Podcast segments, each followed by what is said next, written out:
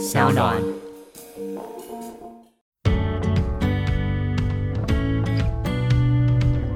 这就是好莱坞从小跟我们的洗脑，所以你一直以为生命中一定要找到那个人，你的人生才会完整。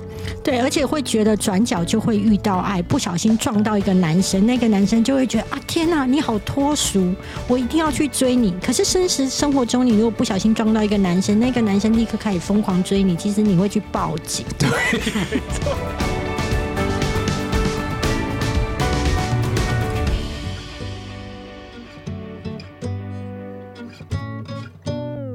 欢迎收听黄大米主持的米粉汤。其实呢，在情场上要得意呢，有一些撇步的；如果是失意呢，可能也是有一些原因的。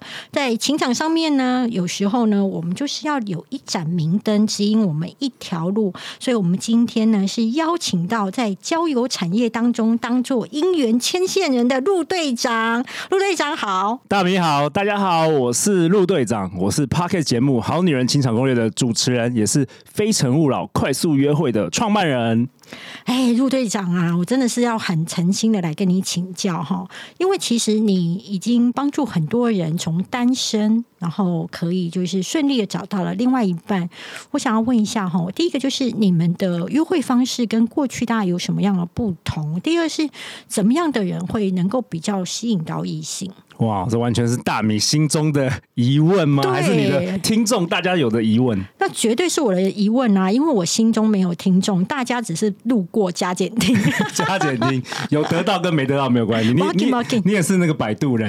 对对对对对，大概呢就是当做隔壁桌并桌的邻居，然后一起来听一下我们的闲聊。好啊，那我想先跟大米分享一下我的故事好了。好啊好啊。我在二零一三年的时候，我过去是金融业，我在银行担任 V I P 的。的这个理财专员，我感觉很棒啊！对，就穿西装啊，在 V I P room， 然后来的都是一些有钱的贵妇啊、企业家，还有那个庙里的和尚啊。然后庙里的和尚也是很有钱，哦、超级有钱，庙里和尚超有钱，超有钱，超有钱。那我现在出家来得及吗？我我将来开月老庙的时候，我来聘请你。好啊，那总之总之，在二零一三年的时候，那时候我就是一个上班族，我在金融业工作。卡到一个东西，我先问一下，请问一下，金融业的 V I P 的那个门槛是就是十万美金啦，就是台币三百万的存款，其实就是可以的，就是 V I P， 就是所谓的白金。对，但是三百万以下你们就看不见。也不会，就是另外一群比较菜鸟的专员，你不要在那边讲这种场面话，我要生气了。专员去服务，专员去服务。好好，那好好，三百万其实可以接触到贵妇，也可以接触到就是企业家，接触到和尚尼姑。哦，你真的是开了我的眼界。对，然后还有那种住在万华的会带一布袋的那个现金来，然后他拿那个塑胶袋装一些东西，你就感觉这路上都完全都不知道。那请问一下，拿垃圾袋然后装现金，然后塑胶袋装现金啊，他是做什么？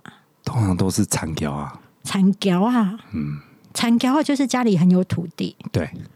那请问一下，传说中摊贩也很有钱，是真的吗？哎、欸，是真的，是真的。反正穿西装是最穷的啦，我后来发现。各位朋友，什么穿短裤啊，什么拖鞋的、啊，都是有钱人。各位朋友，现在要介绍你有钱的穿搭，就是不要买西装，好不好？有钱人的穿搭就是随便的一件上衣跟短裤，还有拖鞋，懂吗？对，最最有选择的人就是做自己的人啊，没有错。大米会不会觉得？有有有，所以我以后会穿内裤出来跑新闻，或是出来采访。好，然后呢？那回到我的故事，就是在二零一三年那时候，我在金融业工作嘛，然后我前面呢做了一个女同事，她叫做 Michelle。OK。然后 Michelle 长得非常漂亮，然后个性也很好。那不要误会哦，当时我已经已婚了，但是我这个人啊，就从小就是喜欢帮助别人。我很喜欢帮助别人，所以我就跟他聊天。我说 ：“Michelle 啊，你你没有男朋友吗？就感觉你好像每天都工作啊。”就跟他聊天。一般这时候 Michelle 会说，会觉得小鹿乱撞，会觉得天哪，他要追我了，他要看到我了。就发现天哪，陆队长已婚，什么烂男人，渣男，渣男，对不对？大部分女生要撩妹，又要撩我，已婚又要撩我。对，对，就是如果你单身撩妹，他会觉得天啊，小鹿乱撞；但是如果你已经已婚来撩妹，就会觉得渣男，又要在那边骗我了，我就知道这个世界上没有真爱。没有没有，我真的是跟他聊天呐、啊，我就问他说，难道没有男生追你吗？他说有啊，男生都是什么假日啊要找我去爬山，天哪，那个爬一个山要一整天，而且我们平常工作很忙，压力很大，所以那么累他都不想要出去。那我那时候就跟他讲说 OK OK， 我好像有一个男生的朋友还不错，因为我之前是在美国读研究所，所以我其实累积了蛮多的那个就是朋友还不错的单身的男女。高富帅好不好、欸、简称高富帅，高富帅的产地就是陆队长的朋友。对，然后那时候我就想要介绍一个男生给他，然后我就说那我就帮你们约在咖啡厅好了，然后他说呃可以啊，可是陆队长你可不可以也出现啊？我说干嘛？他说很害羞。好不好？好不好？那我就出现。所以当时呢，我就帮他们安排在一个咖啡厅，然后我还要出现，还要帮他们破冰，我才可以走。哦天哪，你简直是那个月老到现场亲自帮忙穿针引线。对，而且是就是免费的，免费的。然后呢？欸布施跟那个做善事一定要免费、哦，一定要慈善。好好好，然后那时候他们就经历过这个约会嘛，然后后来他们就很开心。结果后来的一传十，十传百，再过几个月之后，我们分行啊、其他分行啊、其他银行的都在问我有没有好的货色。对啊，因为你是货源啊，高富帅的货源。我是货源，所以我每个假日我都在跑咖啡厅，都在免费帮人家介绍男生女生朋友。哎、欸，你有没有算过命？就是你的命当中就是负责，就是很适合当月老。哎、欸，大米，你讲的这个很好哎、欸。我在大学的时候办一些 party 啊，就已经凑合了三四对交往。对，所以我后来回想起来，到底是我们人创造了命运，还是命运带领着我们？这个我不知道。没有没有没有，是月老选择了你。对，那总之我后来就一边上班，然后假日的时候再帮人家这个介绍男女朋友。然后有一天我老婆就生气了，一定生气的啊。啊然后她说什么？因为那时候我二女儿刚出生，她说你在干嘛？你平常都是就在工作，然后假日又不顾家庭。然后那时候我就想说，嗯，好像她讲的也没有错。当然。但是呢，好像大家都很喜欢我，很需要我帮忙介绍男女朋友。真的。然后那时候我就想了一个点子，就是说有没有办法把大家全部都凑在同一个空间时间，然后一次就全部介绍完，不要一对一对的介绍。所以，所以后来呢，我就想起二零零五年有一个老电影，我不知道大米有没有看过。少女的我可能不太清楚，但你可以说说看。好莱坞电影叫做《四十 Year Old Virgin》，四十处男，是一个美国的喜剧电影。啊，我还真的没有看过。大米没看过 ，OK OK。它总之它其中就有个桥段啊，就是大家在这边做那个单身的 Speed Dating。呃，对，我有参加过 Speed Dating。你有参加过？我等一下很想问你，真的参加过？好，没问题，没问题。好，总之呢，大家如果我们的听众不知道什么叫 Speed Dating， 就是说，比如说一个餐厅啊，可能有二十个男生、二十个女生，然后每一桌就是六分钟的时候，男生会换位置啦，就是有点快速面试的感觉。我遇过的是五分钟。哦，你遇过哦？那我们是六分钟。那五分钟可不可以定生死？我觉得可以。哎 ，OK， 好，等一下来聊聊。好好好，那总之呢，我们就是在二零一三年那时候，我就办了第一场我人生的快速约会，因为我从来没有办过快速约会，我说我还 Google 怎么样办 Speed Dating， 嗯，然后那时候我就想说，好，我先来找十二个男生、十二个女生，我来测试一下到底有没有人要报名。结果三天内完全都满，而且那时候我是收费哦，我那时候第一场还收了六七百块哦。那你的宣传管道是？我那时候就告诉我所有的那个朋友啊，然后我一边帮我的 V I P 客户卖基金的时候，我还卖完，我问他说：“哎、欸，我最近要办一个那个快速约会。”然后那个老板就说、啊：“我女儿要来参加，我女儿也单身。”总之就是第一场就是十二个男生对十二个女生，然后我就包场，包我朋友刚好在安和路乐利路那边有开一个小酒馆，嗯，然后那是一个礼拜六的晚上，然后我想说办 party 的话一定要有食物，对不对？然后一定要有酒啊，不是觉得酒比较高级吗？所以我就这样办了。结果呢，那一天呢，十二个男生、十二个女生来，然后因为他们也没参加过快速约会，我也没有办过快速约会，我总之就记得买一个那个当当当，我就每六分钟在那边给我当当当。结果活动结束之后，大家超开心的，我们还一起去吃宵夜。哦，就是彼此都看对眼才会超开心。只要有就是那个货源不满意啊，大家就会立刻解散。对，超级好，超级好的。然后后来那时候呢，因为办了那一场活动之后，大家就可以给我很多回馈嘛。比如说，呃，当时我不叫陆队长啦，我的名叫陆，他就说：“哎、欸，陆，那个我又不喜欢喝酒。”哦，那我就知道下次要有软性的饮料，要有水啊等等。啊，有人说啊，我要一直自我介绍十二次，好累哦，真的。那我后来就想出一些办法，可以让他们比较不会那么累。我如何要避免十二次的自我介绍啊？后来我想出一个方法，因为后来我就派人去参加别人的办的联谊活动，我看他们怎么办。他怎么办呢？其实后来我们就做出一个自我介绍的这个小卡啦，那你可以在上面先写你的基本资料。你就不用一直重复，大家可以先看这个基本资料。哦，好聪明哦！对啊，哦对，然后也有人说，哦，我讲话好累哦。后来我们就准备喉糖。总之，我就慢慢的优化。你好贴心哦！慢慢的优化，所以直到今天为止，我已经办了超过三百场的大型的快速约会，而且每一场都是七十人以上，然后我促成了一百对以上的交往或结婚。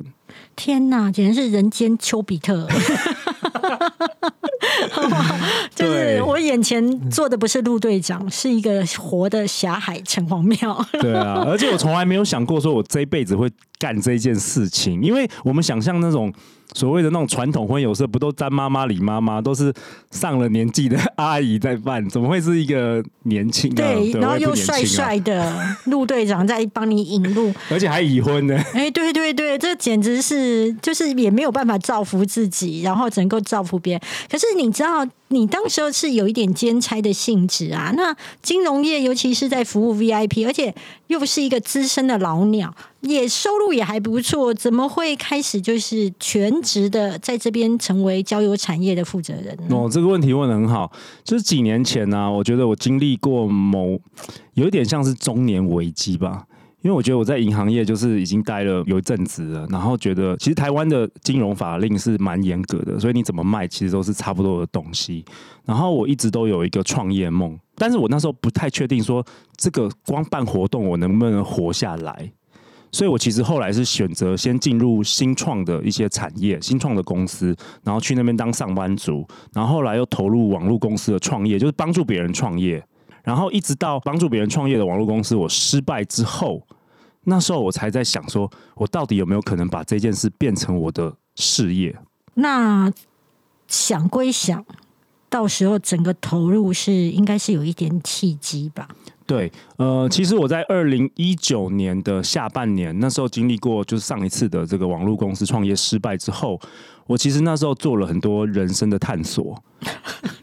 感觉上面就是来到就是人生的十字路口，真的是人生的十字路口。然后有两个女儿要养的，对，还有老婆，还有老婆要养的，对，对对，然后就是十字路口，你在那边的时候还会浮现女儿的脸、老婆的脸，然后后面的房贷、什么车贷之类的，巴拉巴拉。对，然后那时候我就做了一个行为，就是我去找出我朋友中最厉害的那些人、最会创业、最会赚钱的那些人，我去问他们说：“哎、欸、哎、欸，你觉得我创什么业？”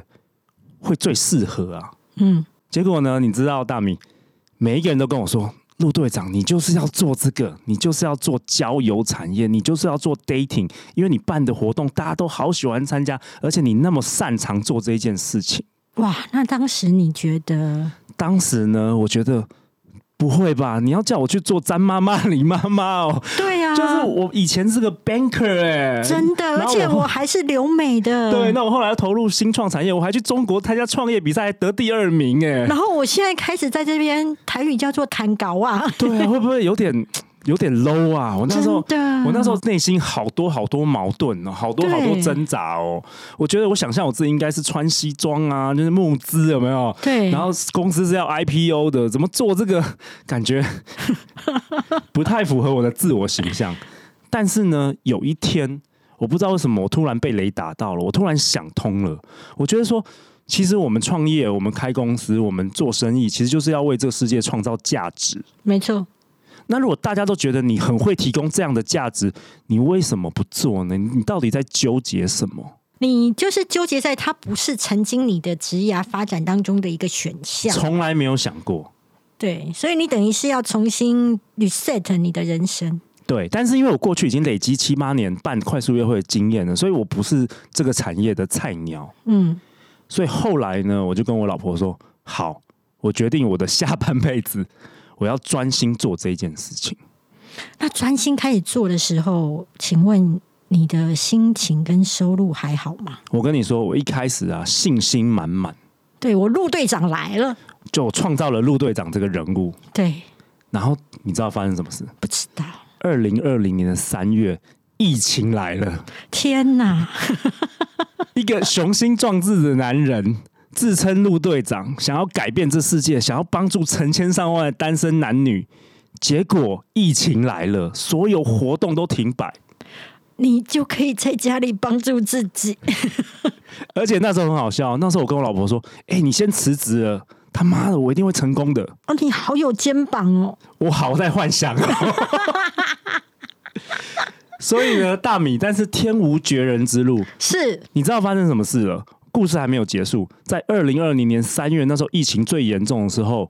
因为我在二零一九年开始每天早上做冥想，我不知道大米有没有做冥想的这个习惯。我没有，但是我很喜欢听《金刚经》、《心经》跟《佛经》。OK， 但是天无绝人之路。有一天呢，我早上在做冥想的时候，突然宇宙有一个讯息进来，没有盖你，他说去做 Podcast。去做 podcast， 宇宙告诉你去做 podcast， 你拜什么神？我这么时髦跟 fashion。我跟你讲，我想说，天哪，什么是 podcast？ 对，其实我只有听过 podcast 可能是什么广播之外，但是我其实不了解。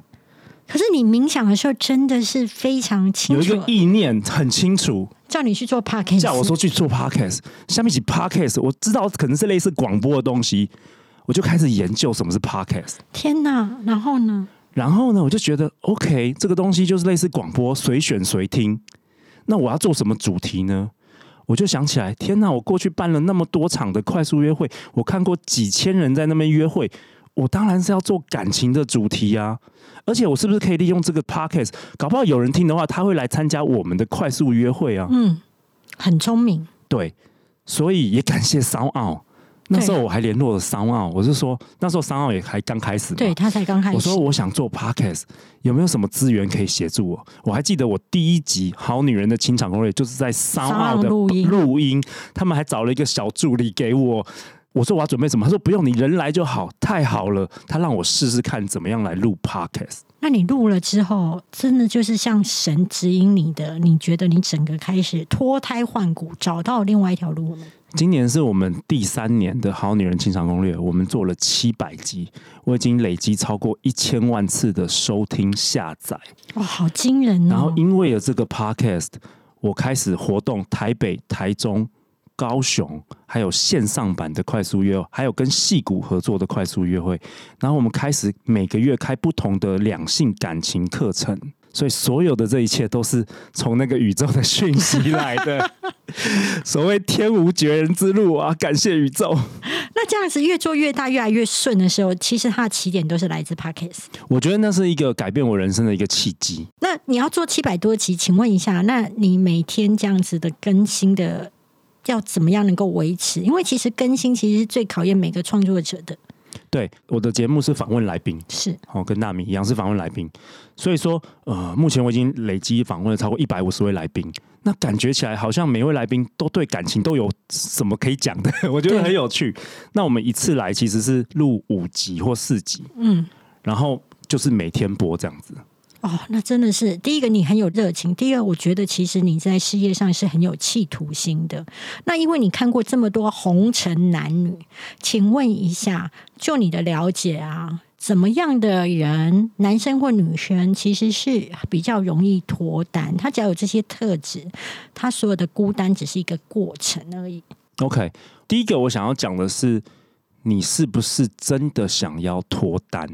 哦，有人是假的想要脱单吗？很多人是口头说说他要脱单，但是他心底是害怕脱单的。怎么说？大米，脱单的时候你可能会想到什么恐惧？可多了嘞！我只要想到说，天哪，我从此要伺候别人的一家人，还有从此我人生当中什么事情我都还要去跟一个人讨论，以及我就想到说，哎，以后我们还要配合他的生活作息，还有更重要的是，天啊，我的钱他以后还要管我，但那明明就是我赚的啊，我就可能会想到这些。还有我知道感情哦，呃，如果你经历过一些感情路的时候，你就了解热情只是一开始，到最后就只是生活。对，没错，大米讲的这些我们称之为内在信念，没错，就它不一定是事实哦，但是是你的内在信念。我现在来到了陆队长诊疗室所以呢，我觉得第一件事要先真的要了解自己，你的底层啊，你的潜意识底层，你是不是真的想要脱单啊？因为这是所有事情发生的源头吧？你有没有欲望想要做这件事？我看过很多很多女生说，呃，我想要脱单啊，我想要脱单，但是我知道深聊之后，我发现她的底层啊，她是不相信爱情的。为什么呢？百分之九十的问题都来自于原生家庭。哦，怎么说？之前呢、啊，我开始做好女人情感攻略的时候，我以为只要分享一些什么撩男的 pebble 啊，什么五分钟让男人爱上你啊，就搞定了。结果我发现事情不是这样子的。我做了三年之后，我发现所有都来自于你的内在，你对于爱情的那个剧本。嗯，在决定你后来的人生路。对，然后你的这个剧本大部分百分之八九十，既然是来自于你的原生家庭，所以我们要解决问题，要从根源开始。不是表面的，我的原生家庭都已经就是帮我输入了这样子的程式了，那我要如何改变我的程式呢？完全可以，麻烦请听好女人情感攻略第一集到第七百集然后听完之后就转眼也过了三年听完之后，呃，陆队长你有没有做那个第二春的那个六十岁以上的哎、hey, 我跟你讲哦，六十岁以上，我觉得将来是未来的趋势哦，超多商机的。对，我就觉得真的，对啊，以后以后就在养老院办。不是不是，我跟你讲，身为一个即将要成为养老院之花的黄大米，我要跟你说，我觉得二春市场其实是很大的。我真的要跟黄大米合作了啊！真的，好好好好好好好。然后呢？所以第一个就是你要先知道说你到底底层是不是真的很想要这个另外一半。就像你说的、啊，很多人会害怕失去自由啊。呃，我超害怕失去自由的。对。那所以我们先确定，如果说你不想要有另外一半的话，那我可能也没有办法帮助你，对吧？嗯嗯嗯。但是如果你想要有另外一半的话，大概就可以提供一些小撇步。来到这边就是预备，现在大家记住现在的描述，就是你将来要重复收听的描述，请说。好啦，第一步就是我觉得了解自己很重要。其实就跟黄大米讲的那个职场一样啊，你不觉得就是说，呃，我们在年轻的时候，我们都想要去某个大公司工作，因为头衔很好啊。结果你去了之后，你发现根本就不是你想要的。嗯、其实爱情也是一样。对，虽然每一个女生都说她想要高富帅，但其实每一个人不是每一个人都适合高富帅。对，比如说我可能以前会觉得，就是因为我不高，所以我没有想要很高的男生。然后第二就是说。呃，富有的男生对我而言其实是压力，对对，因为我觉得我的原生家庭不是那么富有，所以我会觉得如果他的家境太好，我知道那个不是代表是家境好，那个还有两边的文化价值观，对，会差异很大。那因为如果我不跟他交往，我就不会变成我必须接受他文化上面的批判。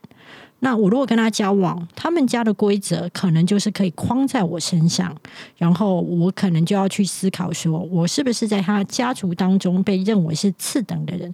所以富有的男生对我而言其实是压力。对，那我也沉淀掉一件事，就是回应你刚刚说要先了解自己喜欢什么嘛。我发现说男生有趣，可以陪着我玩，陪着我过日子，陪伴对我而言是一个非常重要的。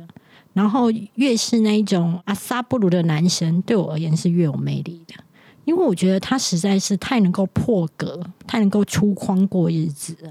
所以我觉得就回应到你说的，第一个就是先要了解自己，一定要了解自己。然后呢，哎，那请大家在收听完之后要做一个功课，就是去想想你最在乎的对象有哪些特质。没错，了解自己之后，你才可以写出一个所谓的叫我们叫做理想伴侣清单。OK， 那这个清单不是叫会会会写很久吗？每一个人不一样，有些人如果完全没有恋爱经验，他一写可能写个一百条、一千条。对对对，越没有恋爱经验，他会越幻想，没错，越写越多嘛。那但他可能忘了放一个镜子，看一下自己。对 对, 对，总总之就是，我觉得这是一个思考的过程，这蛮重要的。为什么呢？因为茫茫人海，如果你不知道你要的是什么，就跟你要求职一样啊。我这大米都在讲职场嘛，你如果只是乱投履历的话，那也到最后可能也不会找到适合的，但是会乱枪打到很多鸟很多人，但是可能都悲惨的结局这样子。 OK 好，那第二个呢，所 以, 所以了解自己跟了解你想要找什么样的人蛮重要的。嗯，好，然后第二个就是我发现很多人没有办法脱单，是他有一些迷思。哦，怎样的迷思？哦，爱情的迷思。是，请说。好，有一个就是说，他认为世界上只有一个灵魂伴侣，我一定要想办法在茫茫人海中找到那个人。对啊，就是失落的一角，也只有这一角。对， 我, 对我认为那是一个有毒的思想。我怎么说？那个思想是来自于我们的大众媒体、跟言情小说、跟好莱坞电影。因为爱情喜剧有一个公式，就是你会在一个很意外的状态下，突然就是我不知道，咖啡突然洒到另外一个男的，或是什么文件掉下来，有人帮你捡起。这就是好莱坞从小跟我们的洗脑。所以你一直以为生命中一定要找到那个人，你的人生才会完整。对，而且会觉得转角就会遇到爱，不小心撞到一个男生，那个男生就会觉得啊，天哪，你好脱俗，我一定要去追你。可是真实生活中，你如果不小心撞到一个男生，那个男生立刻开始疯狂追你，其实你会去报警。对，没错，完全正确。所以它是一个迷思。那这个迷思会限制很多人，他好像就是说，这个男的是符合我的心目中的灵魂伴侣，我才要出去约会，我才要出去认识他。你知道，大米，其实跟很多人约会的话，你也会更了解自己，你也会更了解，就跟你去面试一样，你不断的面试，其实你会越来越了解自己喜欢什么样的公司。所以我觉得约会也是一样，所以我觉得要打破这个灵魂伴侣的迷思。然后再来了，还有一个迷思是，很多人都说随缘，不能随缘吗？如果随缘听起来感觉上面就人很好啊。如果一个人很正很正，或是一个男生很高富帅，我觉得他可以随缘，因为他一直去哪里都会吸很多名单。不是 他, 不是他人生走在路上就可以结缘，好不好？没错，没错，那个是天选之人啦，真的。但就跟我们找工作一样，我们也没有在随缘，我们不是也要写履历表，我们要投出去啊。其实我觉得缘分是要掌握在自己的手上。嗯，现在人太低估那个找到你的合适伴侣的那个几率了。很多人以为，哦，我出去什么相亲个两三次，我就应该要找到。没有，那个是古早时期啦。哎，你刚刚提到这个东西也是我很想问的哦。像你的实战经验当中哦，一般来讲要参加几次才会比较有可能找到一个觉得还能够走下去的？因为我觉得不论很多男生或是女生，他之所以后来在约会找对象这条路有一点却步，是因为他每次都盛装前往，但后来坐下来之后就会觉得前面这一群异性都不值得他今天盛装，而且他回到家之后他会觉得疲累。是那样子内心心耗的过程，让他决定不再走这一条就是找对象的路。那请问一下陆队长，大概是要、呃、有心理预备，大概要出来几次才可能可以找到一个还不错的？我通常会给大家一个建议，你心态上啊，你要想说啊，我会给大家一个理论，这个叫做一百个伴侣，一百次约会，一百次，你见一百个人。各位同学，你见一百个人，而且是一对一哦，我不是说参加活动哦，一对一坐下来跟他好好聊个半个小时，你见一百个人，然后才会找到一个。有的时候可能第四个就会中了，有的时候可能会第十二个中，有的时候可能第五十二个中。但重点是你要有这个心态，它是一个数字要大的这个游戏，它不是说很多人以为说我出去三次，哇，三个男生都不行，哇，全世界的男生都不行。对。这个就是错误的盲点，我今天帮大家 debug， 就是不要出去三次遇到一个阿猫阿狗，你就会觉得全世界只剩下阿猫跟阿狗。很正常，一百个有八十个你一定都会觉得阿猫阿狗，但是呢，一百个人可能会有十个你是觉得还 OK 的，那最后可能有三个你是蛮喜欢的，那最后可能一个是他也喜欢你的，所以你要把那个量放大，至少心理上你量要放大，你才不会那么那么有压力。嗯，我觉得这个建议很好，就是你设定一个一百个，然后你自己去看，就是没有达到这个一百个之前呢，其实你都要认为它只是一个过程，它只是一个过程，不要评断。对，不要评断，就跟我们做 sales 一样。我以前在打电话、啊，我刚进银行的时候，我打到第十个人，十个人都骂我拒绝的时候，我就跟我们主管说：“天哪，全世界谁要买这个烂商品？”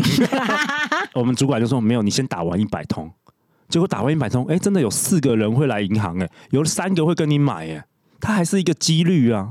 OK， 所以你有时候很多人觉得说啊，这个男生不好，没有男生匹配得上我，有的时候是一个问题，就是他认识的男生太少了，约会男生太少了。女生我发现还有另外一个盲点，我来请教陆队长，不能够只讲女生啊，男生可能也会会觉得今天我已经觉得这个女生很不错，或是这个男生很不错，我们可能已经开始约会过一次两次，结果当然我就又发现这个男生一边在跟我约会的时候，哎，他还在参加陆队长的活动，哎，他还在参加婚友社的联谊，哎，他还在就是网络上面那么滑来滑去。天哪，他已经过来跟我吃过两次饭了，我内心已经定下来是他了，但他还在挑选。请问一下，我要怎么样克服这件事情？大米，这个完全正常，而且我会鼓励你，你在跟他约会的时候，你也要跟很多男生出去认识约会，直到你们有确定两个双方要交往之前，我都认为你要扩大你的参数。就好像你求职一下，你会去一个公司，你会去SoundOn面试完，你就等着他等着他通知我，我都不去面试，我转身去中广。对啊，所以情场上也是一样啊，这本来就是要这样子啊，而且这样的话你才会放轻松。太多太多人恋爱经验太少，他把他的重心一直放在那一个人身上，嗯，结果后来失望了，他就不相信爱情了，然后就要来陆队长的 Podcast 节目听一听，然后再重新充电一下。 你, 你自己会觉得哈，年纪会不会限制他整个交友的一个胜出率，以及要怎么样突破这个年纪上面的框框呢？ OK， 我发现好像大米你觉得情场是竞争，好像你的潜意识你觉得是一定要胜出，但是我倒是提供另外一个观点，因为我不希望，我当然会觉得情场是一个竞争，因为我不希望我今天交往的对象，然后是跟我他有十姐妹，你懂我意思吗？就是我跟他交往的时候，他同时还有跟很多人，对我而言就是说彼此单一关系是一件很重要的事情。理解理解，大米，你你说的是正式交往嘛？对对 对, 对, 对。但是你们在认识的阶段，我认为你们多多应该出去接触各式各样的异性。嗯嗯嗯嗯嗯。那请问一下，如何破框年龄的限制？我觉得对我来说啊，我觉得自从我创业之后，我发现。其实我认为不太是竞争的，不要去不要往那个方向想。哦，那该怎么样想？你应该要想的是创造。OK， 就是有有丰盛思想。全台湾有七八百万单身的人，你不需要去赢过别人，你只需要找到适合你的那个人呢、啊。每一个人都有适合的人，比如说大米有自己 Podcast 节目，我有自己 Podcast 节目，我们都有一群铁粉。信众对，但是但是我们不需要说，好像成为全台湾最强大的这个 Podcast 节目，我们才成功吧？我们办不到。对啊，所以找对象也是啊，你只要找到那一个喜欢你的人，你喜欢的人不就成了？不用跟人家比较了。是，好，那如果不要比较，那因为节目的时间关系，我想要问一下陆队长，要如何让自己成为一个有魅力的人？好啊，我觉得、啊、我们刚刚提到写出理想伴侣清单。我办了那么多场活动，三百多场以上的活动，我发现一个真理，哦、分享给大米。天哪，真的是收获很多，请说。你是什么样的人，你就会吸引什么样的人。所以，所以看着你的理想伴侣清单，然后你每天自我成长，成为那样的人，你就会吸引到那样的人。哇，所以要找到一个很好的人，你要先成为一个很好的人，你才能匹配他啊。不能说你赚三万块，你要找一个每个月赚一百万的男人嘛？这公平吗？对不对？对我们男人。但我现在的困境就是，我已经成为一个很好的人，然后我找不到跟我一样好的人。好，那我们下一集再来讨论。第一个要来建议大家一件事情，就是如果假设你在情海上面浮沉，或是你有一些困境的时候，可以去收听一下陆队长的 Podcast《好女人的情场攻略》。希望就是听完这个 Podcast 之后呢，让你有一些力量，可以就是继续在情海的道路上面往前走。今天谢谢陆队长。谢谢大米，感谢大家。